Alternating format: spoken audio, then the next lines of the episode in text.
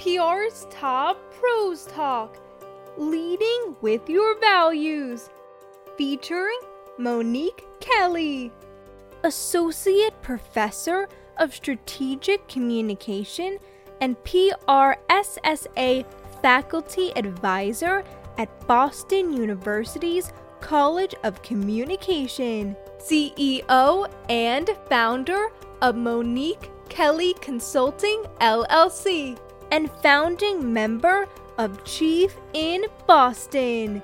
And here's your host, Doug Simon. It's great to have you back on the show. When we spoke last time, it was one of our most popular shows ever. And we talked about how women in particular can avoid setting their own limits on themselves to be able to break through the glass ceiling. Now we're going to be talking about change. Why has this been such an opportune time for women to make a change? It's such an interesting time right now.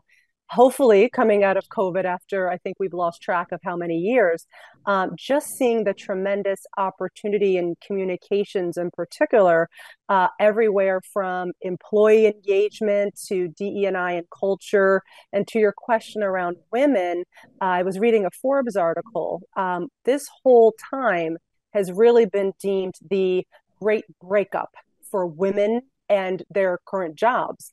And I think really what they mean there is that now is a great time for women in particular to reassess what they want out of their careers. Is it still working? Is there something that needs to be fixed in order for them to balance this purpose and sense of self, responsibilities at home, as well as their career? And so we're finding in droves, uh, communications and beyond, women really are re-evaluating what they want and are in the power seat for driving change.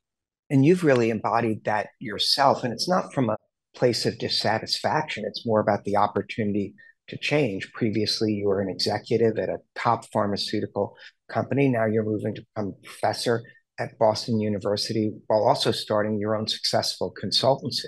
Yeah, and it's something pre COVID that I never thought I would necessarily do so quickly. Um, during COVID, I started adjuncting, and that was a surprise because you can imagine teaching with a mask on to students in the room, students on Zoom.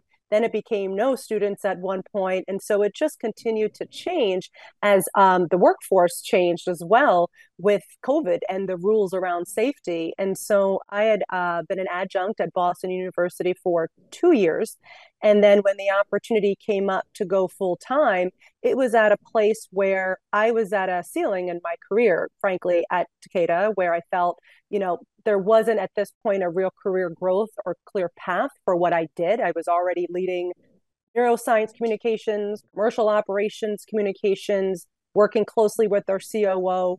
And whereas I thought it was a rewarding career, uh, the opportunity really just came up for me to do something where I felt the environment was a little more inclusive and also more equitable for what I really wanted to give back to the industry and society. And so I'm incredibly grateful to be able to be a full time professor uh, teaching media strategies, uh, corporate communication, which certainly is near and dear to my heart.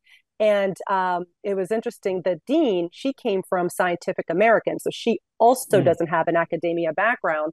And as we were speaking, and I said, okay, full time. So that's 40 hours a week, 50 hours. I mean, if it goes by, uh, you know, PR, right. it's 80 hours a week sometimes. And so she said, no, no, no, no. Full time professor, at least at Boston University, is you're teaching three courses you're volunteering. So I'm also the faculty advisor for our Public Relations Student Society of America. Uh, mm. And you're, you know, mentoring students, you're advising students, but it's not a full time job. In fact, a lot of professors also consult on the side.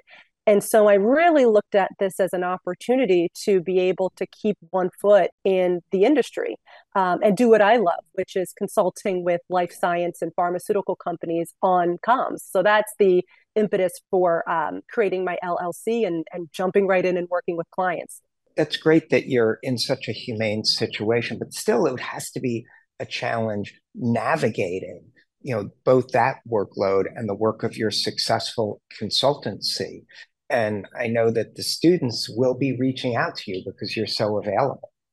It's taken 20 years and I still am trying to figure out how to say no. So in fact, I, I just had a student the other day say, I would love for you to recommend me for grad school and you know the deadline's February 1st and I think typically I would one have the time to be able to write these letters but also I would just if I I'm someone as you know who loves to lead with adding value. And I feel if I can truly help somebody then absolutely I'll be there whether it's a student a client coworker etc but juggling two jobs, even though not both are full time, has really allowed me to focus so much on I need to prioritize um, for right.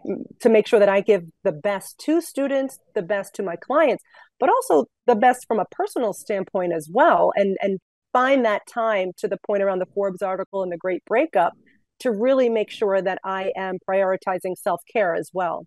So how do you manage to juggle self-care with, you know, those two demanding jobs that are at least very brain taxing? Yeah, so I'm taking a page from both my agency and my corporate days where I had a very, not by choice, but a very regimented schedule. And so it's very easy for me now to just let whether that's the semester or my class schedule dictate, you know, the flow of the day or my uh, client calls or meetings and etc. But I find if I do that, then I'm certainly wasting a lot of time that I could spend, whether that's going for a run or reading a book. I absolutely love. I start every morning reading through a lot of different thought leadership articles on LinkedIn and other platforms. Um, and so it's very easy for that to go by the wayside if I don't stay regimen. So even if I don't have to necessarily, I get up at that same time. I'm getting myself in that routine and that groove. And so that way I find the more that I can just maximize because none of us are going to get hours in the day back. So it's about how do we make sure that we're spending that time wisely, not wishing for more time that we know we're not going to get. So how do we go about sort of creating that discipline and making it work regardless of sort of our discipline tendency, if you will. Right. I think what's helped me is just recognizing first, give yourself grace that your plan, and I like to plan, you know, usually the evening before, or it's a Sunday and I'm thinking through, okay, what's what's the plan coming up this week? Everything, not just work, work, personal life, just what's the week. And I do, I look a week out, what's the plan, what's the priority? and so much that I always have as an urgent priority sometimes changes, whether that's changing school for the most part, academia is pretty set, but the client schedule, there could be a new right. milestone or a need or something that comes up. And so I find the more that I'm able to have a plan, but be flexible when those surprises or unforeseen things come up. That just helps me to be able to navigate it a little bit better and recognize that not everything has to be urgently done at that moment. So I think in the past where I was someone who very much prioritized just action and getting things done, I'm finding now in the two careers that I'm juggling and also wanting to make sure I've, I've got a personal life to just slow down a little bit and really be intentional about what I'm doing. And so focusing on impact over the quantity of hours has really been helpful. That's a really smart approach. And I know you've been giving advice to PRSSA students who are looking forward to successful careers in the industry. Any advice that you share with them that would make sense to also give to people who maybe have already started their careers?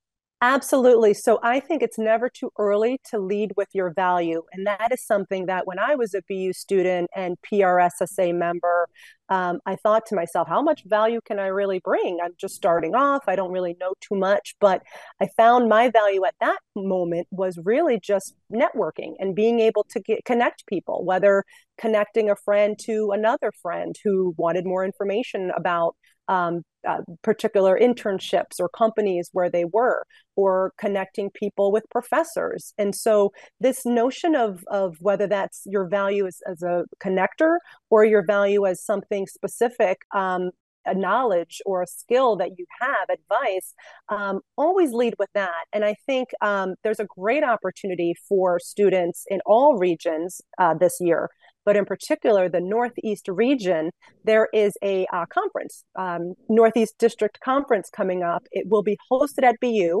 but it's open to all students in the Northeast uh, February 25th.